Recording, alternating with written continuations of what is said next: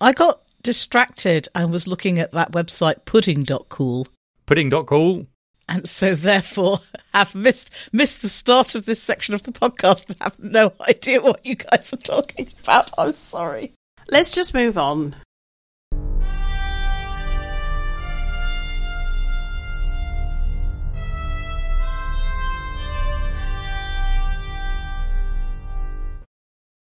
Hello, everyone, and welcome to the very 101st episode of Octothorpe, a podcast for science fiction and science fiction fandom, which is coming to you on the 18th of January 2024.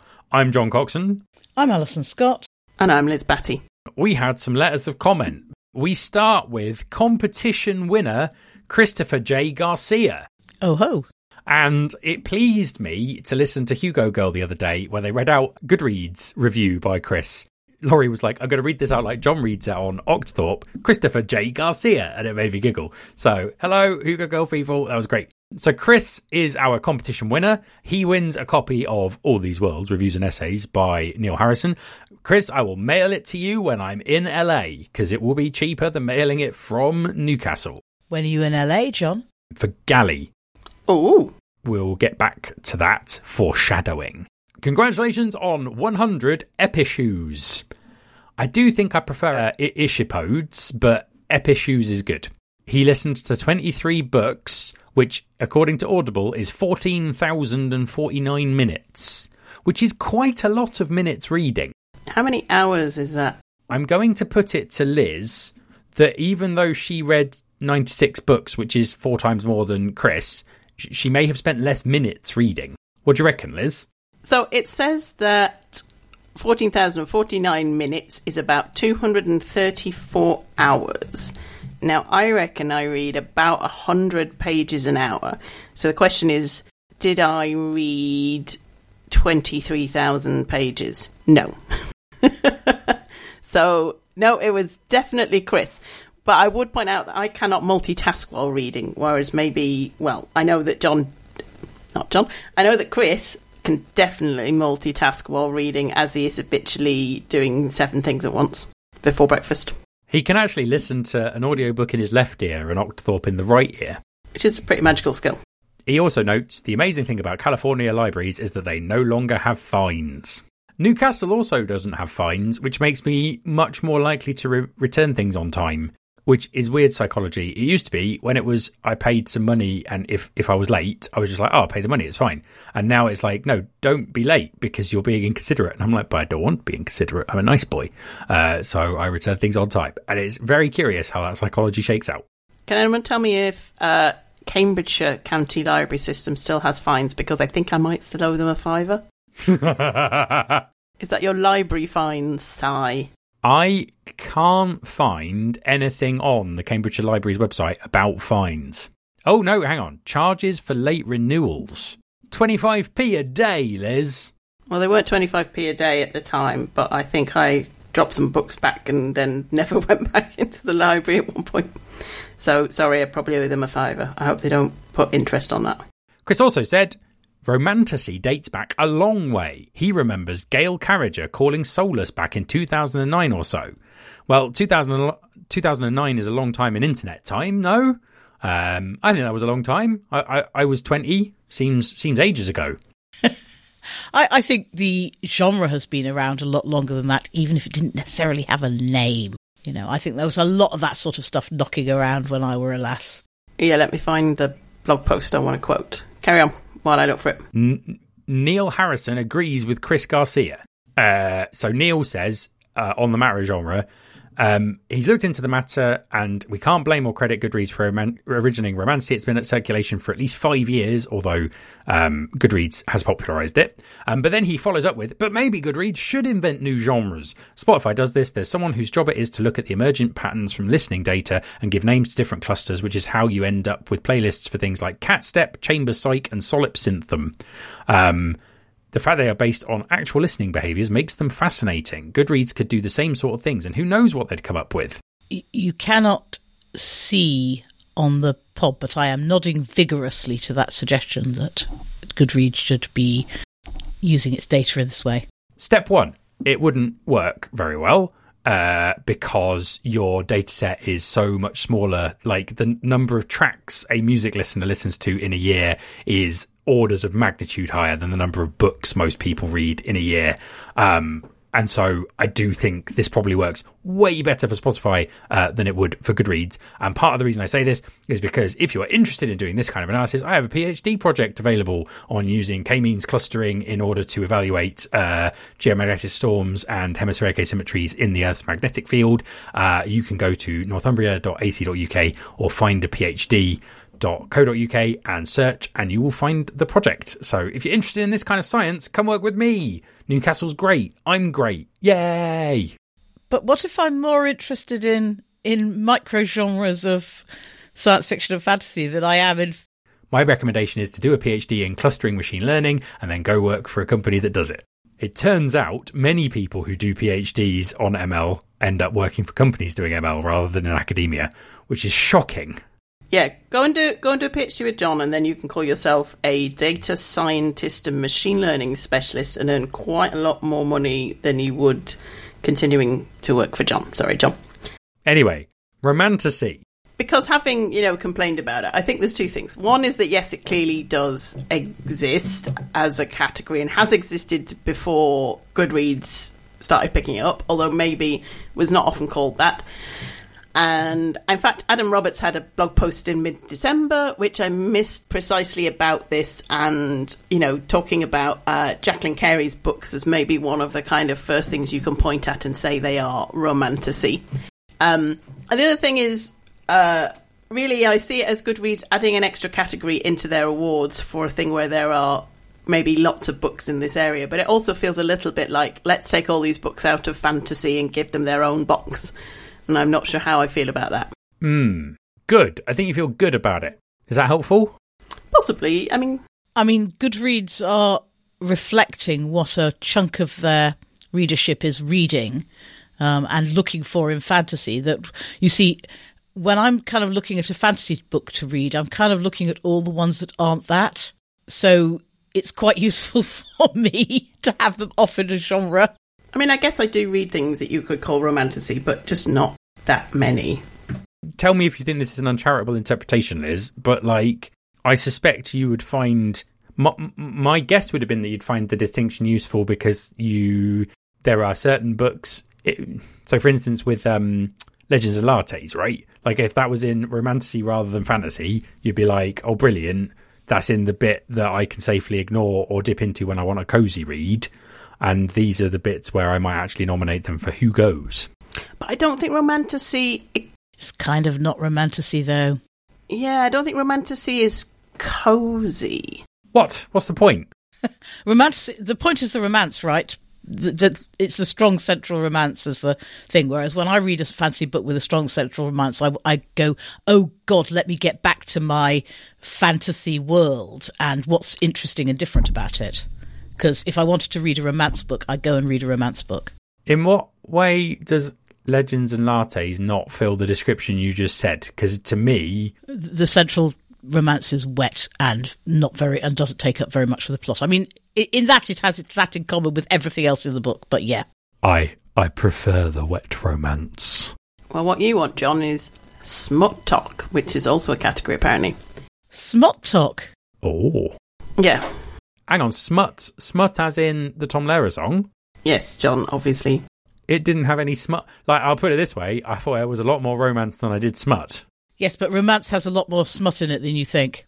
Yeah, so romantasy probably has quite a lot of smut in it, I would think. I have, not that I've read a lot of it, but on average. Listeners, if you are bigger readers of like romantasy than I am, in that I think I've read a handful of books you would pick as romantasy, but not that many. Please let us know kind of how you would define it. Fair. Shall we move on? Yeah, I suppose so. Geri Sullivan writes in saying that this is thoroughly insufficient as a letter of comment, especially given how long it's been since they last sent us one. Now, there is no minimum quality of LoC required. If we start getting into min- minimum qualities of products, some of our previous episodes would be ropey at best. So, yes, feel free to write us with any inane thoughts you like. Um, but Geri notes that I forgot to credit one of the scenarios in in If I Ran the Zoocon, uh, which is the BNF, BNF scenario by Priscilla Olson and Fred Isaacs and Leslie Turek. So I'll put that in the show notes in a minute. Um, Ooh, that was a good one. Yes, it was. Uh, and then also uh, went back to episode 98 and offers a small um, a, a correction to Mark's LoC, which is Mark wrote that LA was in 1994, and of course it was in 1984. Um, so, yes, unless it was time travel. Mark, how was the 1994 LA Worldcon? It would actually have been unallowed.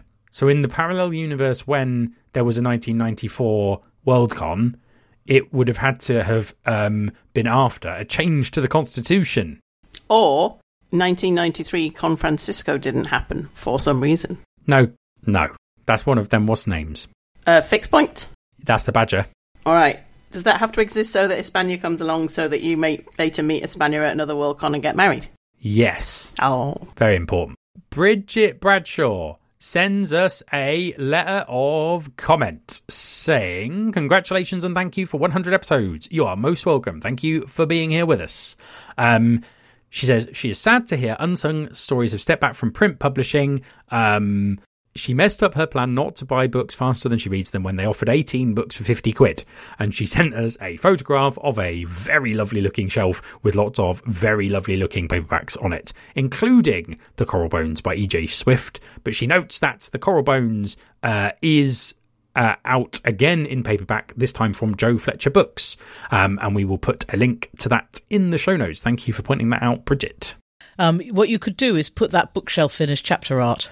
Yes, I could do that. That's a good idea. Yeah. For the two people who see the chapter art. On the subject of 100th episode, congratulations. We also heard from uh, Fiona Moore and Johnny Badley and Dave Mansfield congratulating us for 100 episodes. Thank you very much, folks. And TrishEM on Bluesky also said that. Yes. We're on Bluesky, by the way. You can follow us. I might post on it if I remember. I'm bad at social media. Edwin Morland also said, not only a rare time all of our picks were books, but also a rare time that he'd already encountered all of the picks. We should announce what our next book club pick is going to be so that people can read it before we talk about it if they want to. We should. It's going to be Grass by Sheri Tepper, which was a Hugo nominee in the year it came out, but I think did not win the Hugo, um, and which is my pick. The other two both having had a go now. Yes. We also heard from Dave Mansfield, who said, Dear Octagons, as an influencer on the Podbean socials, we'd love to get a shout out to your audience of science fiction and SF fandom. The opportunity to hear about FunCon 1. So this is a very excellent reproduction of emails we get on the regular from people who are like, "Hello, will you please influence on this thing?" And I'm like, "No, go away." Um, but Dave is lovely, so we have not told them to go away. Um, so FunCon One is a weekend convention at the end of May, which is in the Palace Hotel in Buxton, and it is called Space Leopards. Probably won't eat your face, where fun meets science meets fiction. This is one of a number of conventions which are coming up in the next year, which we will henceforth talk about. Um, and FunCon 1 is in the hotel that NovaCon is in, usually. So if you like that hotel, do go along. Or if you like fun. I thought you were going to say this is one of a number of conventions which is happening this year in the Buxton Palace Hotel in Buxton. It's been weird if the Buxton Palace wasn't in Buxton, wouldn't it? I'm going to open the Buxton Palace in Stafford just to confuse everyone. So I'm going to mention very quickly that Cantabile Triple Time, that's the 34th Filk convention, um, is happening on the 2nd to 4th of February um, in the Palace Hotel in Buxton. So if you are a Filker, I don't know if we have any Filkers listening. If you're a Filker, hello. Um, and that is also going to be in the Palace Hotel in Buxton. And they haven't had an in person FilkCon for a few years, so this is quite exciting, I think. Emily January is a Filker, so we've got at least one. And I hope all the Filkers already know about it because it is in like two weeks. So you've probably got a week to sign up from the date of this pod. Yeah, but somebody out there might go, Filk, what what on earth is Filk? I should I should look into it. And Filk is science fiction folk music, guys. Everyone knows that, right? And if you want to listen to it and you like Buxton, Yes, if you like Buxton. I'm sure it'll be a lot of fun. Uh, Filk is where you. all right. I've put that in. We will try and put all of these things in the show notes. If I do not put them all in, listeners, please um, email me so I can rectify my error. It's good that the Filk conventions are starting back up in person. I think that's very, very good indeed. Like, hurrah. That sounded sarcastic, but I genuinely, genuinely do. Genuinely, yeah. There is also probably PicoCon, which will probably be in February. Probably. PicoCon is organised by undergraduates, and therefore the lead time on the announcement is not always what you might want it to be in an ideal world. Well, it's organised by the Imperial College Science Fiction Society, who may or may not be undergrads. There may be grad students, which is probably a tiny step up in organisational capacity and busyness, but yeah. It would be nice if they would let the world know when they're going to have PicoCon sometime about now. Do you want me to do my provocative people should stop complaining about this so you guys can vigorously disagree with me?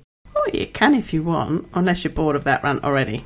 I think that there is a segment of British Science Fiction Convention fandom who would quite like PicoCon to be a lot more organised than it is and have forgotten what it was like to be undergraduates.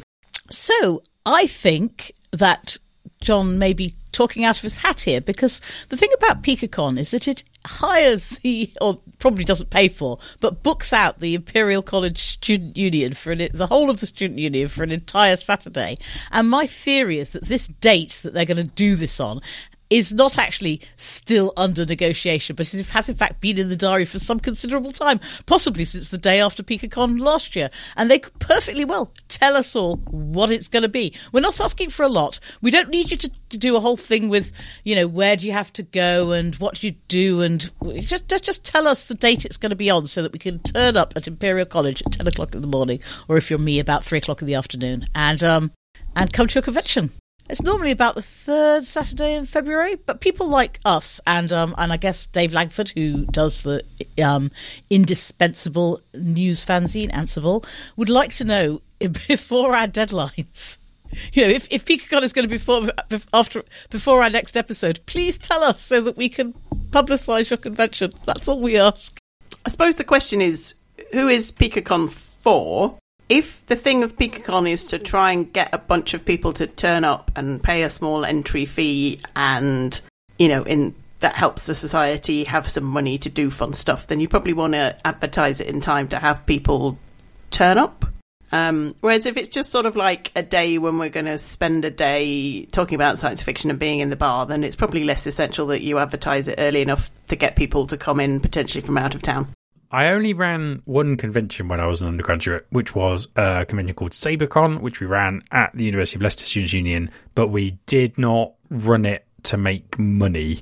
We spent all the money on things for the convention. Possible they spend all the money, I don't actually know.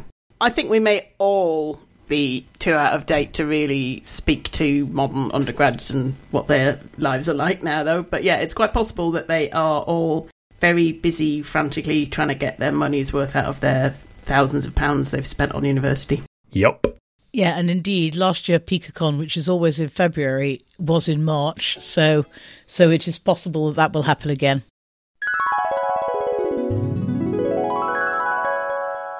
Hello, everyone. John from the future here. We heard after we'd recorded that PicoCon will be happening on the 23rd of March.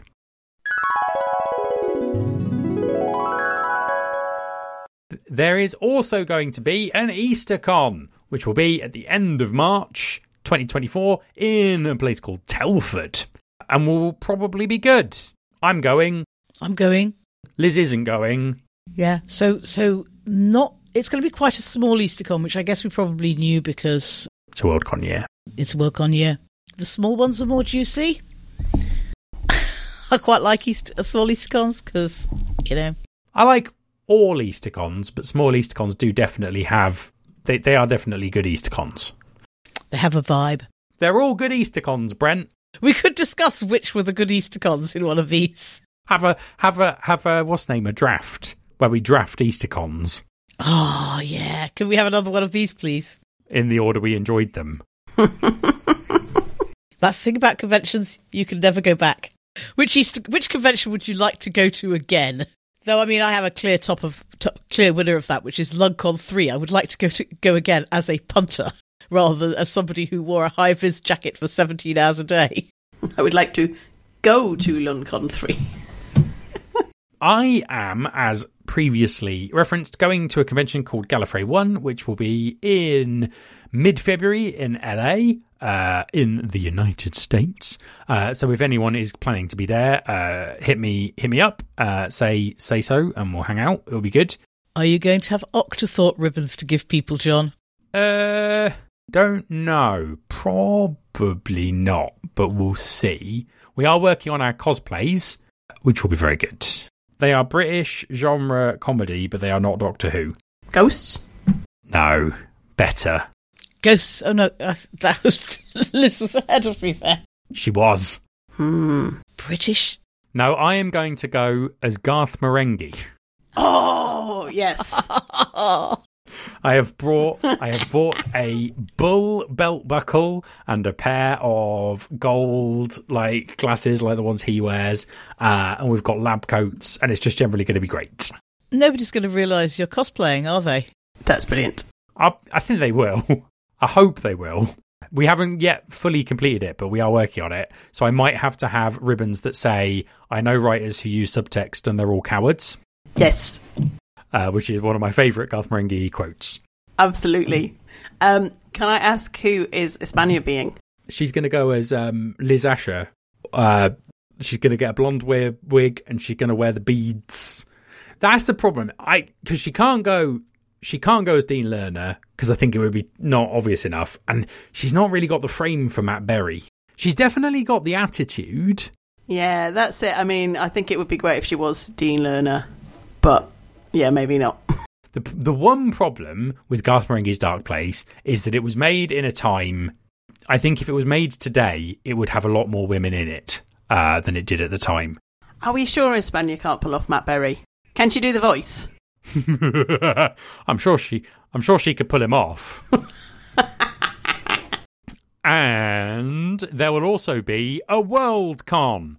I don't know if people are aware that Glasgow 2024 is occurring with um with um maybe uncharitable, but we've banged on about it a bit. Um, but we do have a couple of tidbits of Glasgow news, um, and Liz put one of these in the show notes. Liz. Yeah, I put one in saying that Glasgow hotel bookings open January 22nd, which I got off the Glasgow Worldcon Facebook page. Intrepid researcher Liz. I'm going to go and check it, enjoy these typing noises. Yes, 22nd. Keep an eye on their socials for further information. Nice. If you are staff, you will have already had the link for hotel bookings. Like it goes, as, as, as Liz says, it goes live on the 22nd, which, if you're listening to this on the day of release, will be on Monday. So look out for it on Monday. We have booked in the Campanile or the Campanile, depending on how that word is pronounced. Oh yeah, we're in the Moxy, I think. I was going to go for the village. John, I will just say I would check the recent reviews for the Campanile Campanile on TripAdvisor because they are a bit of a thumbs down. Oh, they were all right when I stayed there last time, but that was a little bit ago.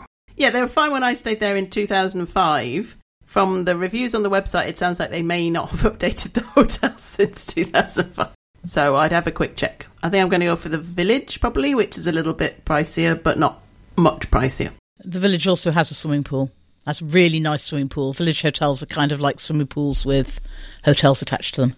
It does, but how? I mean, I thought about that, but then I also thought, how much am I going to go swimming during a Worldcon? Yeah, that was why we ended up on the right side of the of the river. But yes, oh, in case anyone has not been on Worldcon staff, generally what happens is they let the staff book a little early so they can break the booking website in all kinds of different ways before we let the general public loose on it. But that does mean you get to book a little bit early. Yes. Which makes sense. Yeah, it totally makes sense, but it is also a nice tiny perk if you think your preferred hotel is going to sell out. I'm not sure they will though, all the hotels are quite big. Yeah, yeah. No, in, indeed. And then there's also a other thing. Would you like to be more specific? Or would you like one of us to be more specific? I would love to be more specific. There is also some news that they have some new special guests. Um, so they have the hosts of Three Black Halflings, which is a TTRPG podcast. They are going to be doing live shows in Manchester and London in April in 2024, and they're coming to Glasgow as well. Presumably, they will do a live show at Glasgow, but that is not stipulated. We will put a link in the show notes to the File 770 story. Um, but yes, this is actually, this is really interesting because they also announced um, Tanya DePass previously, uh, and so I am excited by the number of like gaming related additions from recent times.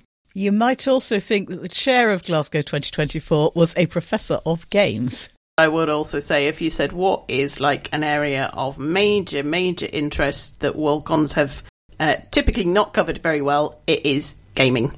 So definitely makes sense to beep things up there. Beef things up there, not beep things up. John will beep things up later. Uh, beef things up by getting some special guests in that area. We have um, altered our booking. And where have you gone to? The village. Uh-huh. Aha. Oh, John, we can have breakfast together. Did you look at the reviews for the Campanile? It's probably Campanile because they're French, I think. I was going to go. I was going to go to the village, and I had said that. But then, when I thought about a choice between over the river and not over the river, I went for not over the river. I'm not. I yeah. I don't know if I think I don't really care. Is that bad? Depends if you like to pop back and forth to your hotel room. That extra five minutes, you know, becomes quite an obstacle if you want to pop back five or six times a day and leave things there or nap or whatever. But I think if you're going to leave your room in the morning and then go back at two in the morning, it's not a big deal. I'm not sure it's closer. What's that? I'm not sure it's actually any closer. It's closer to the bits of the SEC we're not using. Um, I think the village maybe they're very close. Oh, is there a bridge somewhere? Anyway, I'll go and look at it. There's a bridge. There's a bridge that goes basically like right by the village. Um, you have to walk past the Premier Inn. So Alison just doesn't like crossing running water? She is a vampire. We do know this about her. I am vaguely, vaguely worried that something might go wrong with the footbridge and leave you with a long walk uh, at the middle of the night. Ah, I see. You've got to bear in mind that Alison lives in North London, and so places south of any river innately scare her in ways that, as non Londoners, we can't even begin to grasp. That is 100% true. How do you feel about Gateshead, John?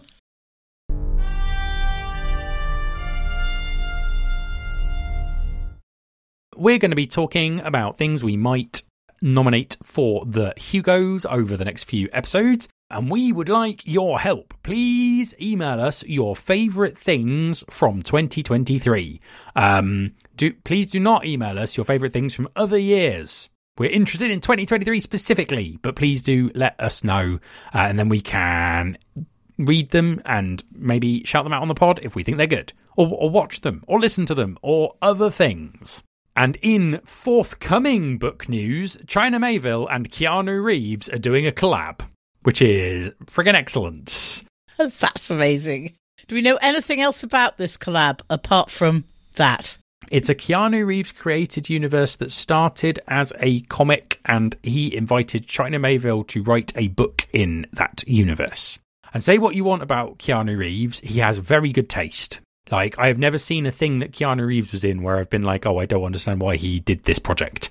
He he is he I yeah no his his presence in things is usually a good sign. His acting in them not always a good thing, but his presence indicates that it had merit on the surface.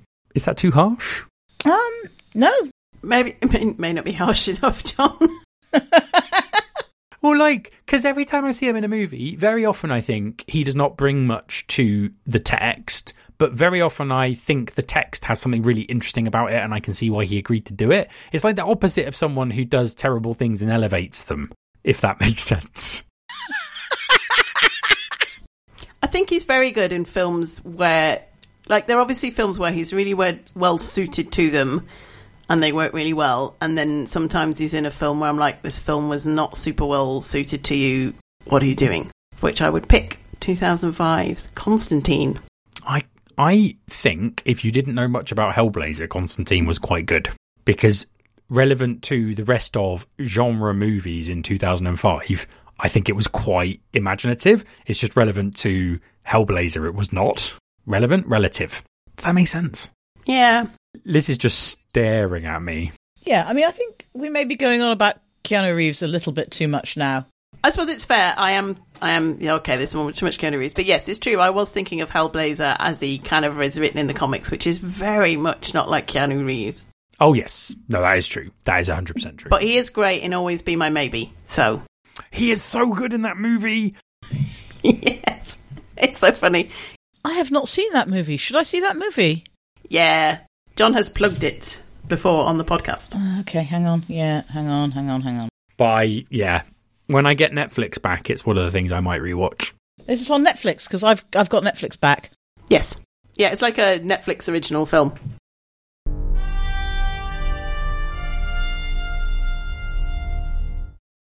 So I'm slightly preempting the conversation about things we might nominate in Best Dramatic Presentation long form with this pick, but I am going to pick Poor Things, the new Yorgos Lanthimos directed film starring Emma Stone, which I went to see yesterday. Um, it was released in the US in 2023, so it is eligible uh, for nomination in 2024. Uh, it's Emma Stone, Mark Ruffalo, and William Defoe. Sorry, Willem Defoe. Uh, and it's just great. It's not a movie to watch with family. You should definitely not watch it with your children or your parents. And it really, the 18 rating at the start says that it contains strong sex. And I made fun of it because I was like, what does that mean? And then it became very obvious through the film exactly what that meant. And it was, it, gosh. But it's very, very interesting. It's very, very disturbing in the way that Lanthimos' films tend to be. I liked it more than I liked The Favourite, I think. I definitely liked it more than The Lobster. It was it was very good. And Emma Stone is absolutely fantastic in it and thoroughly deserved the Golden Globe. Mark Ruffalo also doing his best Matt Berry impersonation, which is something I never thought I'd see, but I am very glad I have seen it. Basically, he plays Toast of London. Like if they ever need to do a Toast of London where there are two of them, I feel like Mark Ruffalo would be great casting. Have either of you seen this or read the book it's based on? I I read the book Poor Things a very long time ago, and um yeah, no, I will look for. I will, I am going to look out for this. I should go and see this. Um, yeah, I haven't read it, and I don't think it's out here yet. But it's hard to find kind of upcoming film release dates, so I'm just hoping it might come out in February or something. We went to Finsbury Park over the um, Christmas break for a thing and discovered that Finsbury Park has a picture house, which is probably our closest decent cinema that's av- that's accessible by public transport now. So that's that was quite exciting. I can actually go to the movies again. I will also say um, I didn't understand all the controversy about Scotland. Seems fine that it's set in London. Alasdair, he's kind of like a national hero, right? I on the I saw a bit of trivia on IMDb. Um, so Yorgos Lanthimos approached Alasdair Gray about adapting Poor Things apparently in 2009, and Gray took Lanthimos on a personal tour of Glasgow.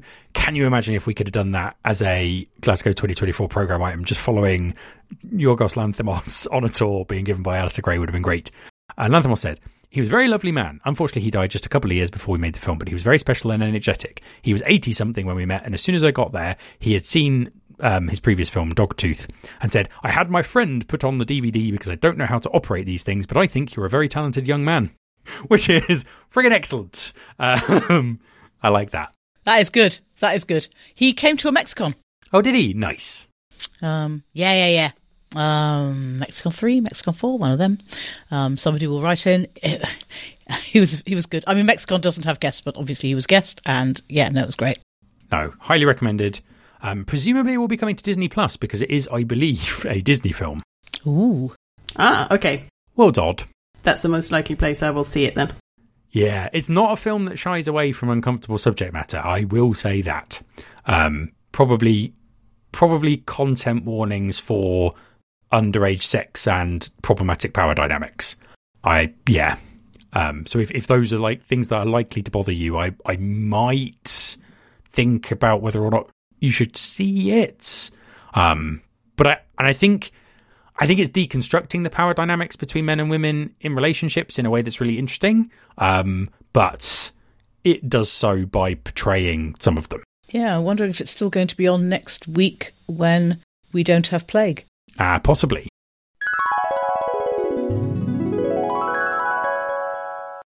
Hi everyone, it's John from the future again here. There is an exhibition of costumes from Poor Things being shown at the Barbican until the 26th of January, which I meant to mention during the recording and I forgot.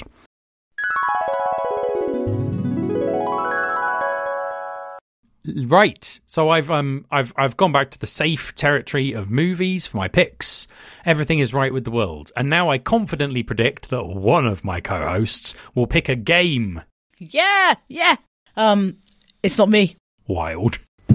This is because I wrote it's a game in the show notes. So it's not like John has developed precognitive abilities or anything. I am picking a game which was recommended to me by Abigail Nussbaum. I think she's just quite good at finding like little indie games it turns out I might like. Oh, it's a video game. Every time this has happened, I've then lost a significant portion of the following week to completing the game that has been mentioned. it's quite a short game. So it's a video game called Chants of Sennaar, which Abigail compared to another game called Heaven's Vault, which I haven't played, which I might then go and play. Anyway, Chants of Sennaar you're basically kind of thrust into a world which it turns out is a tower and on each level of the tower is a different peoples and you have to basically figure out their language usually by listening to them reading written materials listening to what they say and so you're sort of figuring out okay well if the first example is you go to a place with like a couple of levers and you push one and a gate moves up and the other one you push it and the gate moves down and so you're like okay well this is the words up and down then and then you go through to the next area and someone says you know mystery character up on, and then mystery character down and you figure out these must mean me and you based on who's supposed to be doing different things. And it just does that for the whole the whole game. You're trying to figure out from context what the unknown words mean. And it's it's quite clever. So at some point it will offer you the chance to kind of demonstrate that you understand some words and then it will lock you in and give you the official translation. And until then you can put in your own like unofficial little notes and translations and things and it will translate what people are saying and the languages are clever like you know you'll figure out that some of the characters are maybe two other characters put together to form a particular word in a way that makes sense and it, and it all starts to come together what's going on in this tower and what has happened as you learn the languages of the different people going up so it's really neat. It's mostly puzzles. It does have a few sort of like stealth bits, which are not very difficult, but a little bit annoying. And I will say I played it on my nice new Nintendo Switch, which is probably not the best platform because this, at least if you play it on the handheld one, the screen is a little bit small and there was one stealth bit I was having difficulty completing, and I watched like a little video walkthrough of someone doing it, and I was like, ah, you can like select a particular thing that I don't seem to be able to select with the controls on the Switch. You have to click point and click on a mouse to do it. So I think like it's a little bit more difficult on the Switch just because you can't see some of the stuff on the small screen, but otherwise it seems perfectly playable. And so I happily sat there playing through this. I would say it takes maybe 12 or 15 hours, so it's not super long but it is quite moreish when you're like, oh, I've only got to figure out another four characters and then I'll have this whole language. And then you move to the next floor and there's another whole language and you're like, I'll just play a little bit more, a little bit more. And it, it's quite moreish. So sorry, Alison, for telling you about it. oh, I love that sort of thing. I'll, I'll bear it in mind if I come down with plague in the next day or two, which is not unlikely. Um, do you mind if I post a spoiler on Discord? Because this is 20% off on Switch until today, and it is 20% off until Wednesday on PlayStation and Xbox in the UK. Yeah, no, can you put that down? Because I might go and buy it as soon as we finish the pod. It's like 12 quid or something on Switch, so it's probably cheaper on PlayStation. I should have gone on PlayStation. Same price. Yeah, but probably not in Thailand, where PlayStation prices in Thailand tend to be significantly below the UK and US ones, and Switch prices are not because I have to use the UK store and Switch because there's no Thai eShop. Ah, right, possibly. Which probably explains why the Switch is not very popular. Yeah, no, I can imagine. I can imagine that. Listeners, I will put links to the UK stores in the show notes um, because I'm parochial. Right, I think it's your pick, Alison. Can I do my pick now? I'm slightly sorry because I, I, I may have I may have poached this pick off Liz, who did recommend this to me. Um, but in my defence, when I went into the show notes to write my pick down, her pick was already there, so it's clearly all's fair in love and picking things for Octothorpe. Um, so my pick is a graphic novel. It is Why Don't You Love Me by Paul B. Rainey, and I think I, I saw some conflicting evidence stuff. Somebody said it had been published on his website and then collated into a book, and somebody said, "Oh no, it's always been a book, and that's all it's been." So I I am not sure which of those is correct. Um, each page of the com- of the novel, the the comic, is a, like one page panel comic that of the sort that um, if you ever saw Posy Simmonds in the Guardian or numerous other Guardian comics or Sunday strips, that sort of format, but it has more in common with the Guardian strips than it does with the um, Sunday ones, because although there is some humour in quite a lot of these strips, they're not kind of roll on the floor laughing funny at any point. point, and indeed the graphic novel is not roll on the floor laughing. You are introduced to a couple, they're a couple with two children, um, and they are clearly very unhappy and they are having massive fights. And um, they are de- as long as, as as well as having massive fights with each other they are also neglecting their children very substantially for and you you just don't know why at the start. So you're very much thrown in in media res. And obviously gradually over the course of the graphic novel you find out why, why they are unhappy, why they are not looking after their children, um, what is going on. And it does kind of pick up a bit, so it is not quite as relentlessly bleak and depressing as it seems at the beginning. But this is not exactly a cheerful graphic novel, so you might want to go and read it when you're in a you know imperturbably good mood rather than when you're already a bit grumpy. Um, it it seemed uncomfortably like my own experience of raising children, which was kind of a bit distressing. I used to have a fridge magnet um, that said, Who are these people and why are they calling me mum? And so it, it, was quite resonant in that sense. I thought it was fantastic. Um, it's going to be on my Hugo ballot, and I appreciate it. I've not yet told you enough to understand why um, it'll be on my ballot, and I don't really want to because saying why it might be on a Hugo ballot is in itself a little bit of a spoiler, spoiler, or even the fact that it could be. But it's good. Go read it. Thought it was great. Would like to see more graphic novels like this getting attention. It's a graphic novel. It is a graphic novel. Oh, yes. So, I have a question then, which is Did you read it in paper or in e? I bought I got it from the library. My library had a copy. I in in paper or in e from the library. Uh, my library had an e-book of it, and I read it on my iPad. Was it good in ebook? It was slightly irritating because, in fact, I, I, mean, I may have been able to sort this out, but in fact, it was presented in two page spreads, so I had to zoom in and then read one page and then swipe my finger over and read the other page. This is not very irritating in the grand scheme of things, but it was just, I would have preferred it to be one page at a time, and that may be something that I could have sorted out in the Libby software, but did not bother to do so. Readers, write in. No, I, I'm very suspicious of. I love reading comics in electronic format, but I'm very suspicious of reading them. I used to love Comixology, but that's gone now and it's Kindle. And ebook versions of comics are awful. And so I'm like, well, I don't want to buy it if it might be awful. And the lack of delineation between Comixology and Kindle now makes that very difficult. Uh, and so I'm like, well, I might just buy it in paper. Or you might be able to get it from your library, um, thereby cutting through this. Possibly. I mean, I read it in paper and I borrowed a paper copy, so I'm not really much use here. That's fair. Can you lend it to me? Uh, no, because I borrowed it from Nutty. You can ask him for his copy. Nutty, if you're listening, can I borrow that comic from you? But I would say that it is presented in sort of landscape format. They're kind of, you know, rectangular pages that seem like they would be perfectly oriented to be read on an iPad or similar. I just don't know how big an iPad you need for it to be sensibly workable. Um, it's fine. It, it doesn't have a lot of tiny text or anything. It's fine at on my 11 inch. Uh, I prefer reading in landscape comics in landscape on iPad. It's my one criticism of the Marvel Unlimited uh, app is that if a page isn't designed to be read as a two-page spread, you can't read it as one, which annoys me because if I'm reading comics that I've acquired like in other formats, and I can read them in a different app, then I'll read them in landscape preferentially. Um, so maybe the pub would be fine. I've decided for 2024 I'm going to try and consume all of your picks because I'm a good person. Can you get the sample, guys? Can you get the sample Uh, on Kindle? Just get the sample. If the if it works, the sample will work, and then you'll know if it works or not before you buy the book. Because what's one great thing about Kindle is that they give you a few pages to read, and you can find out whether the formatting is terrible. Very important for cookbooks. This but I do need a Kindle to do that. you need to get the Kindle app if you're going to do that, yeah, or the Kindle Cloud Reader. But actually, it might not be. This one might not be readable in the Kindle Cloud Reader. Now that I think about it.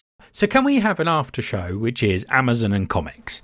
Because I used to know how it works, and then Amazon did a lot of things, and now I don't think I know how it works. Do either of you know how it works?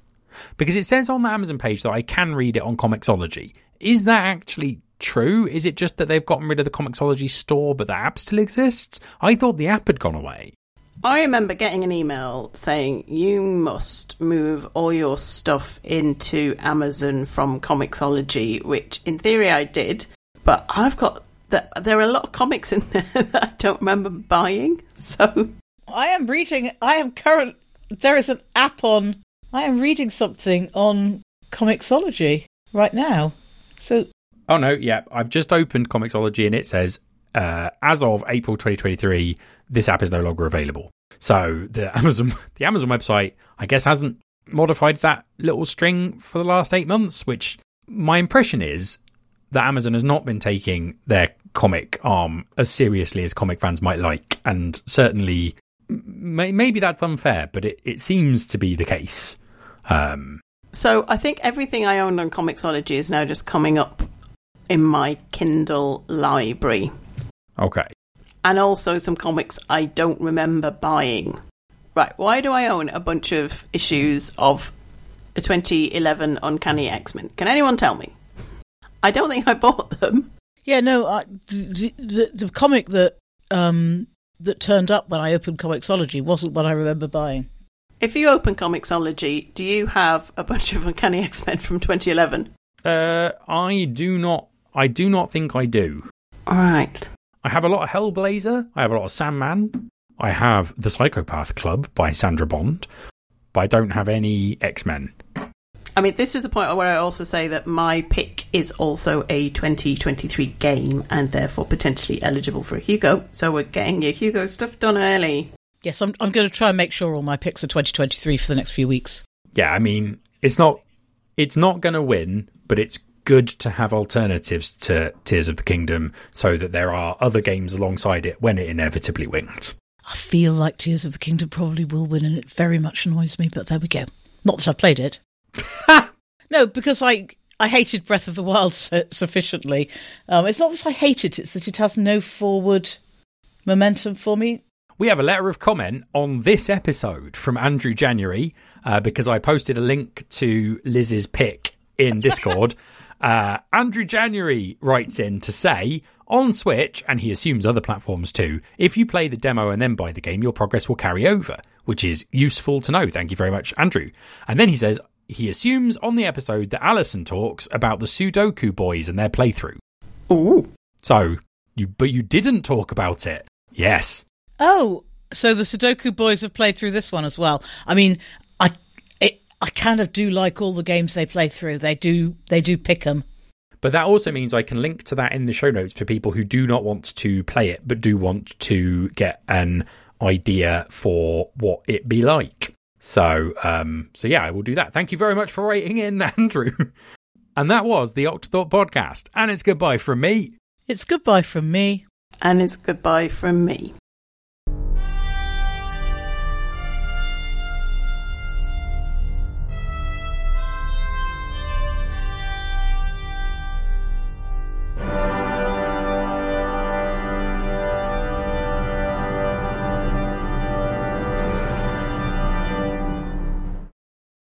I almost exclusively play my Switch on the TV because um, I don't like playing it portably because I have to either use the Joy Cons, which I find are too small for my massive old man hands, or I have to use a like pro controller, which I have to take with me as well as the Switch.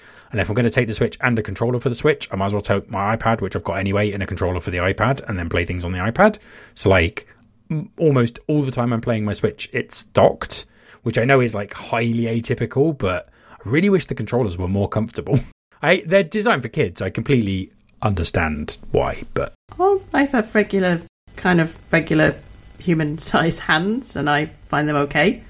It's not the most comfortable one. Well, I have I have fairly small hands. It was what really stopped me taking piano seriously. And um, yeah, no, I um, I, I really like Joy Cons. They work really well for me. Oh, it's true. I can easily do an octave and a second. So, uh, regular person hands. I get RSI if I play the Switch with the um, in portable mode, or if I play it with the Joy-Con slotted into the holder The thing. thingy, yeah. So I had to buy a Pro controller so I could play without getting thumb pain Ah. because the the joysticks are too close. Which, like you know, most controllers are designed for men. So like, I'm not begrudging the fact that they did one that wasn't. And it must be pain in the ass if this is the other way around. So I sympathise for all you ladies out there. It's a penny arcade joke about Xbox controllers, isn't it? Have you seen that? No. It's very old now. Yeah, there are a lot. There are a lot of controllers I just can't use. But I'm fine with the PlayStation one, and I'm fine with the Switch one. I'd pr- probably prefer the PlayStation to be slightly smaller. Oh dear God! I just went up to. I just went to look up the penny arcade comic I was referencing, and it's from 2002. Oh my God!